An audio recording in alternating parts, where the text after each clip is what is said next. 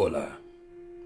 Já observou alguma situação onde pensou: e se fosse comigo, o que eu faria?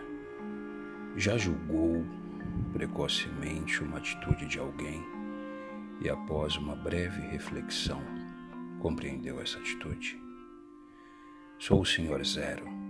Trarei histórias diversas onde você irá se deparar com dilemas de desconhecidos e em sua própria consciência, sem julgamentos ou preconceitos, se perguntará: o que eu faria?